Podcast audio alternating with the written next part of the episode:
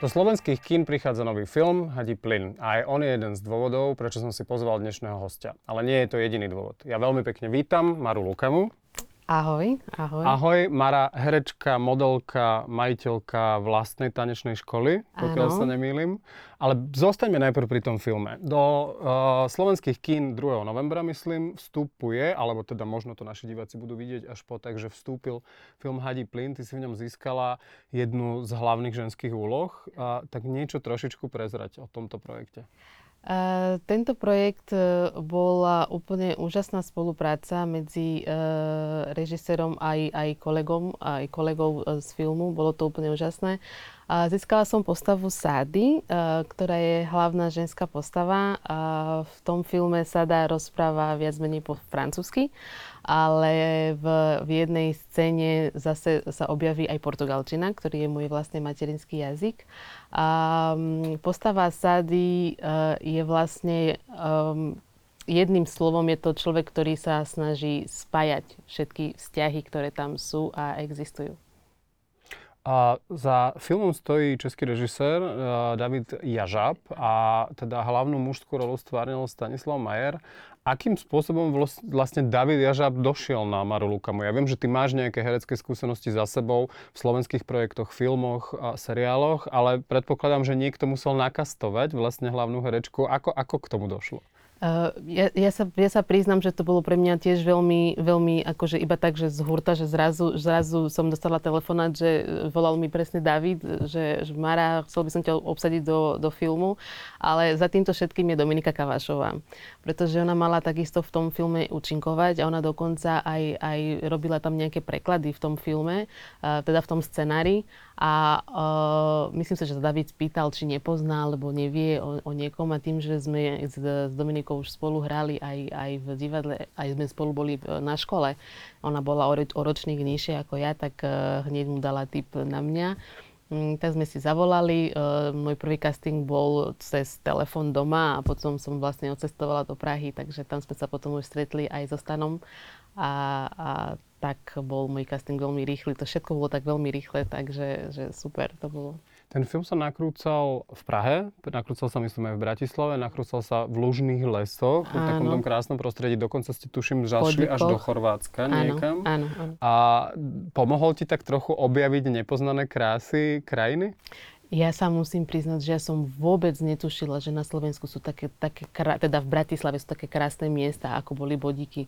Ja vždy, keď sme tam prišli, ešte tým, že bolo ešte tak, bolo teplo, nebolo taká zima, že sme vždy prišli, som povedala, wow, aké krásne naozaj veľmi, mne to veľmi pomohlo. Ja som netušila, že takéto, že také, takéto niečo v Bratislave máme, takže áno, super. V Chorvátsku som už bola predtým, že Chorvátsko, Chorvátsko poznám a ja som vlastne v Prahe ani nenatáčala, takže ja som mala len bodiky a Chorvátsko. Spomenula si tu Dominiku Kavašovú a vlastne štúdium. Ty si vyštudovala v ŠMU pod vedením a profesorky, alebo teda herečky Emilie Vášariovej. A zdá sa ti, že, alebo takto, opýtam sa, nevydať ťa až tak často v poslednom období vo filmoch alebo v seriáloch. Mo, nemala by si chuť možno hrať aj viacej, objavovať sa viacej v projektoch? Uh, teraz mám pocit, že už som pripravená viac sa ako keby objavovať a, a robiť viac pre, pre, pre iné projekty a, a, a, a možno seriály a filmy, uh, pretože ja som toto obdobie mala veľmi hektické tým, že som mala aj tú tanečnú školu, teda že mám tú tanečnú školu, dve deti, a, ktoré boli veľmi malé, teda Leuška má až teraz 5 rokov, takže ja som vlastne to nedávno ešte bola na materskej. Čiže bolo by to pre mňa možno trošku, trošku ťažšie to celé sklbiť, ale e, teraz som otvorená, som pripravená všetkému.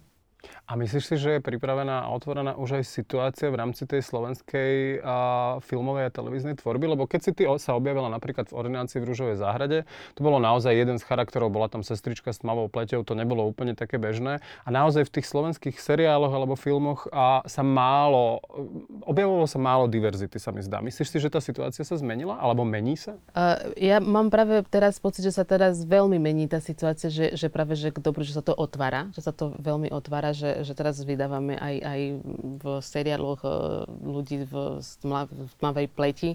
Uh, takže si myslím, že, že teraz je to oveľa otvorenejšie, ako keď som ja začala. Keď som ja išla do ordinácie v Ružovej zahrade, tak to podľa mňa bol taký, akože taký veľký skok pre, pre divákov aj pre všetkých, že zrazu ako a, a bolo, bolo malo, malo oveľa menej možností uh, pre ľudí, ako som ja, účinkovať v takých seriáloch. Napríklad teraz neviem predstaviť, že by som si zahrala v Dunaji. Hej, to, to by bolo, to keby som tam prišla, tak to by muselo byť nejaký prevrat, hej, aby sa tam tam...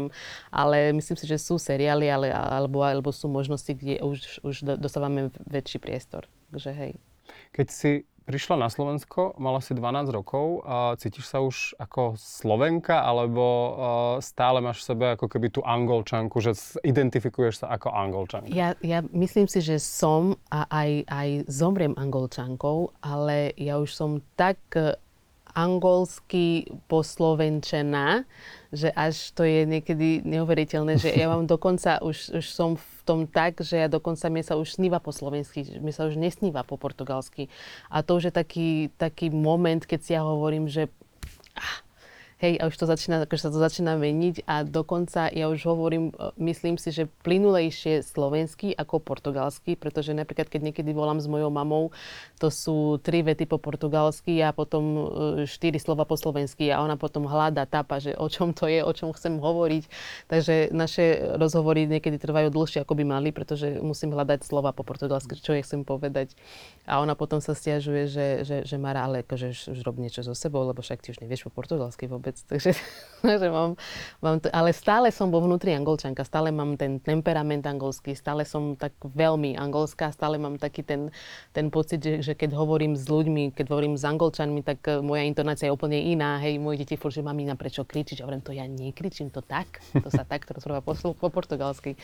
Takže, takže mám z obidvoch, takže tak pomiešaná som nejaká. Keď uh dieťa alebo človek, teda dieťa, lebo toto je naozaj ešte tínežerský vek, tých 12 rokov, to je veľmi citlivé obdobie, úplne kompletne vlastne zmení život, krajinu, presťahuje sa z jedného kontinentu na iný, do úplne inej kultúry. Je to asi veľký zásah. Akým spôsobom si na to spomínaš ty? Čo bolo to najťažšie pre teba? A čo bolo možno naopak také, čo, čo bolo veľmi pozitívne a čo ti zostalo v pamäti ako taká tá pekná spomienka na, na, ten, na tú adaptáciu? Ja si presne pamätám, že keď moja mama prišla domov a povedala nám, že ideme e, na Slovensku žiť, vtedy bola v Angole veľmi zlá situácia, lebo bola vojna a naozaj bola veľká chudoba a hlad. A prvé, čo mi napadlo v tom mojom žemsko, teda detskom mozgu, bolo to, že, že wow, konečne nebudeme trpeť hladom. Takže toto, toto bolo pre mňa úplne prvé, že budeme mať dostatok jedla. A ani som veľmi neriešila, kde to Slovensko je, alebo čo sa tam bude diať, či je tam zima, či je tam teplo, sa len tešila, že pôjdem a, a budeme už proste žiť normálne. A potom som prišla na Slovensko a zistila som, že, že som niekde úplne inde. Niekde úplne inde, ako som bola ja zvyknutá čo sa týka počasia, eh, ľudí, jazyk. Uh, okrem toho, že mi povedali, že proste Slovensko, to znamená zima a tak ďalej, tak som si myslela, že naozaj, že budeme žiť ako v tých rozprávkach, že iglu a, a, a vieš, a, a tak, lebo som netušila, kde to je. A prišla som, že normálne mesto, krásne všetko, ale teraz zrazu som zistila, že tí ľudia nerozprávajú, ale spievajú. A ja viem, že a prečo spievajú všetci? A že kedy začnú normálne rozprávať a tak, alebo, lebo Slovenčina je veľmi melodická. Hej? Pre, nás je to úplne niekde, úplne inde, intonácia, všetko. A, a, a potom prišiel ten, tá, akože tá prvá facka, počasie, zima to, to som si myslela, že to nerozchodím, neprežijem. Ja som sa pýtala, ako je to možné, že to ľudia takto dokážu žiť v takej zime. A, a ja som si myslela, že proste v období zima, tak ľudia nechodia do školy, do práce, pretože si pamätám, že v Angole raz bola, bolo, bola veľká zima a to bolo 19 stupňov a mali sme zakázané ísť do školy a do práce. Normálne naozaj sme boli zavretí doma, že nemôžeme ísť von, pretože je zima a v Angole nemáme také, že radiátory, pretože ne, netreba, hej, takže nemali sme čím kúriť ani nič, takže sme museli ostať doma. 19 stupňov a teraz si predstavme tu, keď prídeme a že minus 10, minus 15, tak to je úplne pff, diametrálne iné. Že tak. A keď spomínaš uh, tú našu slovenskú melodiku v reči, uh, koľko ti trvalo, kým si sa ty naučila spievať? Lebo ty si veľmi dobrá na jazyky, ty vieš portugalsky, ty vieš francúzsky, tá slovenčina ti ide naozaj krásne. Koľko, koľko asi trvalo, kým si sa naučila jazyk? To je otázka, na ktorú nikdy neviem odpovedať, že koľko mi to trvalo. Ja viem, že my sme prišli na Slovensku, my sme nevedeli ani slovo po slovensky. Prišli sme a asi po dvoch týždňoch eh, sme ma, mali doma učiteľku, pretože školský rok už bol v plnom prúde. My sme prišli niekedy v máji 99. A takže školský rok už bol v, prúd, eh, v plnom prúde, takže sme nemohli nastúpiť do školy, takže mali sme učiteľku doma na nejaké dva mesiace. Ja si pamätám, že môj brat Marcio, ten, čo je starší odo mňa, on prvý úplne chytil eh, slovenčinu, už rozprával a my sme na neho kúkali, že ako mu to ide. No a potom som prišla do školy a, a už si len pamätám, že už som vedela ísť do potravín, si niečo vypýtať, už som po- pomáhala mame, keď niečo potrebovala, ale presne, kedy to prišlo, ako to prišlo, to si vôbec nepamätám. Boli aj nejaké negatívne skúsenosti, ktoré si vybavuješ ako možno ešte z toho detského, teda toho tínedžerského veku práve pri takom tom bežnom kontakte, či už to bolo v škole, alebo treba, že v potravinách si idem vypýtať a, a idem si niečo kúpiť. Uh, v škole som mala, ale tým, že som mala ten môj anglický temperament, tak ja som z toho hneď vybavila. Vyriešila som to hneď stručne s mojim spolužiakom uh, Tomáš a potom sme boli veľmi, akože veľmi dobrí priatelia na škole, na základnej škole. A v potravinách si pamätám, že som mala, ale to bolo iba jedno také malé diecko, ktoré sa pýtalo mami, že, že, že ako som prežila tak, že som sa tak popalila a že, že, že či som, či, či je to normálne, že sa niekto popali tak, že až tak čierny potom a normálne prežije. Ale to som pochopila, že to bola akože detská naivita mama jej to potom vysvetlila. Ale čo sa týka akože ozajstných konfliktov, ak sa pýtaš na takéto že ozajstné konflikty, tak som mala a neurekom strašne veľa, strašne, strašne veľa. Ale jeden mi ostal e, v pamäti akože v ríti, pretože ja som nejaký čas hrala volejbal pre Sláviu UK a môj brat hral futbal a my sme vlastne mali tréningy blízko seba a v ten deň sa hral hokej. A ja som trénovala, um, jak sa volá ten, pri štadióne, tam, kde sa hral hokej, tam je taká hala uh, Slavia Uka, tam sme my trénovali a my sme obidvaja zabudli, že, že ten, ten deň sa hrá hokej a my sme vtedy chodevali normálne auto. Keď sme chodili na tréningy, sme chodevali normálne autobusom do školy, to sme mali normálne auto, ktoré nás vozilo z ambasády. Keďže tréningy boli akože pre pich, tak sme museli ísť v normálne mestskou dopravou a my sme išli na tréning a keď sme vlastne skončili, môj brat vždy išiel po mňa a išli sme spolu. No a vtedy som zažila akože ozajstný taký ten, taký ten neviem, ako mám povedať, rasistický útok, alebo, alebo ako to mám povedať. A bolo to naozaj veľ, veľmi nepríjemné. Takže celý autobus a my dvaja mali, ja som mala vtedy nejakých 14 rokov, môj brat možno 15. No a skončilo to až tak, že normálne musela prísť policia, museli prísť potom naši súrodenci, naša rodina po nás, pretože sme boli napadnutí tak ďalej, ale, ale veľmi sa teším, že, že, že už takéto negatívne situácie nemávam. Ne, nepociťujem už, že by niekto akože riešil.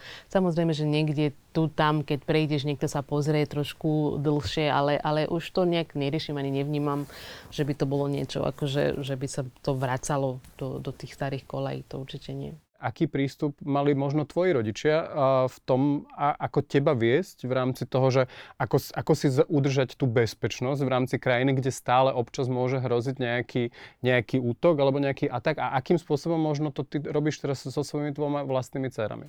Moja mama, vlastne my keď sme sem prišli, ona m, takisto nebola keby zvyknutá na, na, nič, na niečo také, že by, že by mohlo to proste byť, že nejaký rasizmus alebo niečo, pretože my sme v, Angole to nezažívali, nikdy to nemali.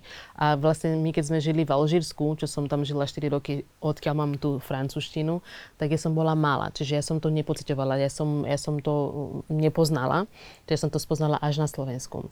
A, a jedine, čo sme mohli riešiť, bolo to, že proste buď by sme mali prestať uh, chodiť na tréningy, že, že proste jednoducho to nerobiť, pretože sa to nedá, jednoducho môžeme byť napadnutí, alebo uh, riešiť nejakú dopravu, tak akože svoju vlastnú a, bezpečnú, čiže sme riešili nejakou dopravou.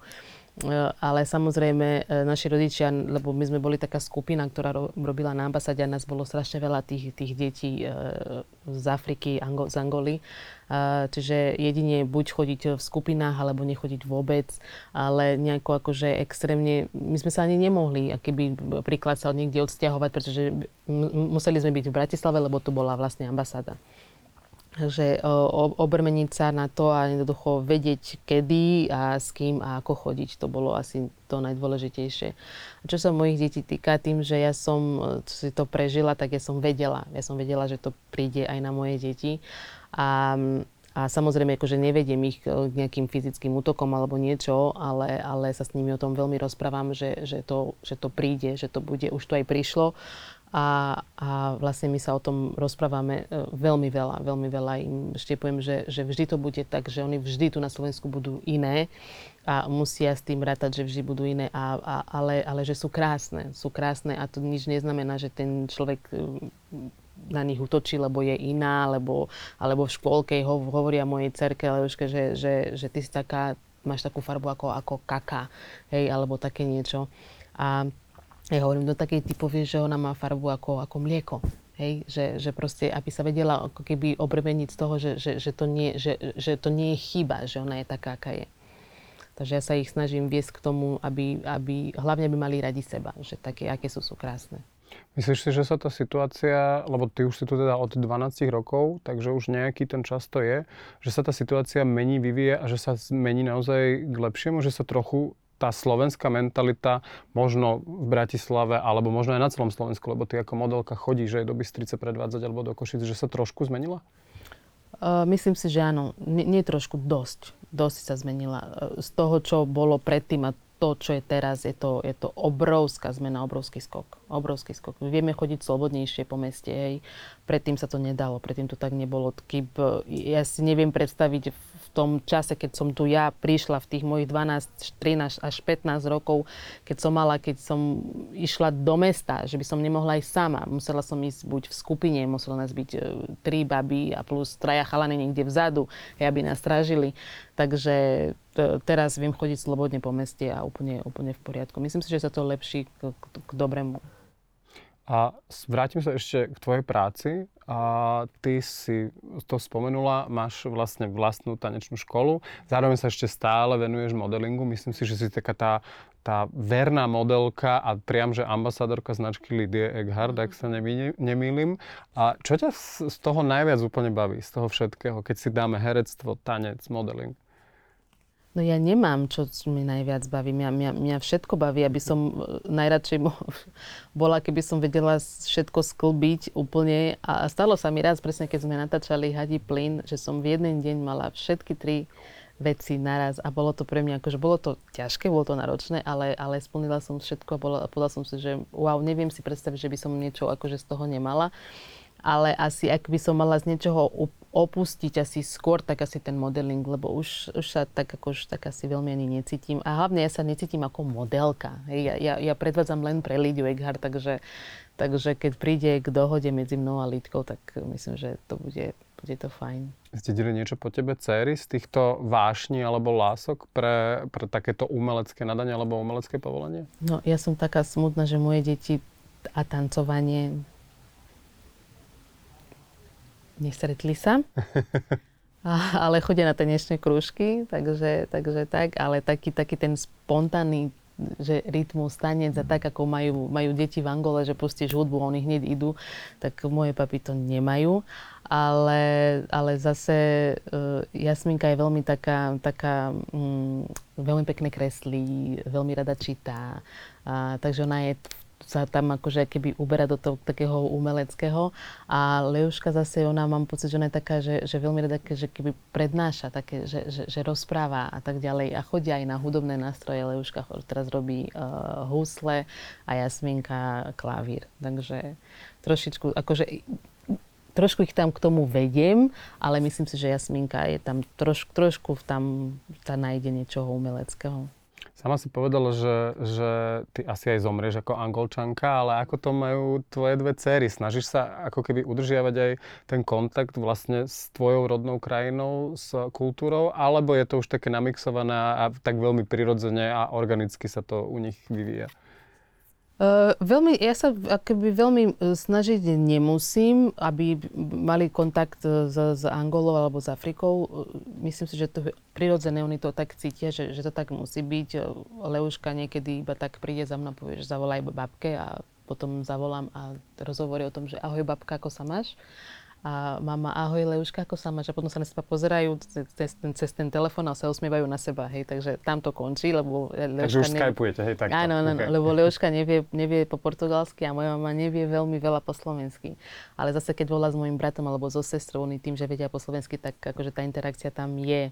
Ale uh, teraz vlastne Leuška má 5 a Jasminka má 9 a oni každý deň mi štepia do hlavy, že oni chcú ísť do Angoly. Že čo to, to je, že ešte tam neboli a vôbec nepoznajú uh, moju rodnú krajinu, takže môj cieľ je ich zobrať do Angoly čo najskôr momentálne. Pokiaľ som to správne pochopil, čas rodiny sa do Angoly teda vrátila? Áno, ja som z mojej rodiny tu jediná ostala.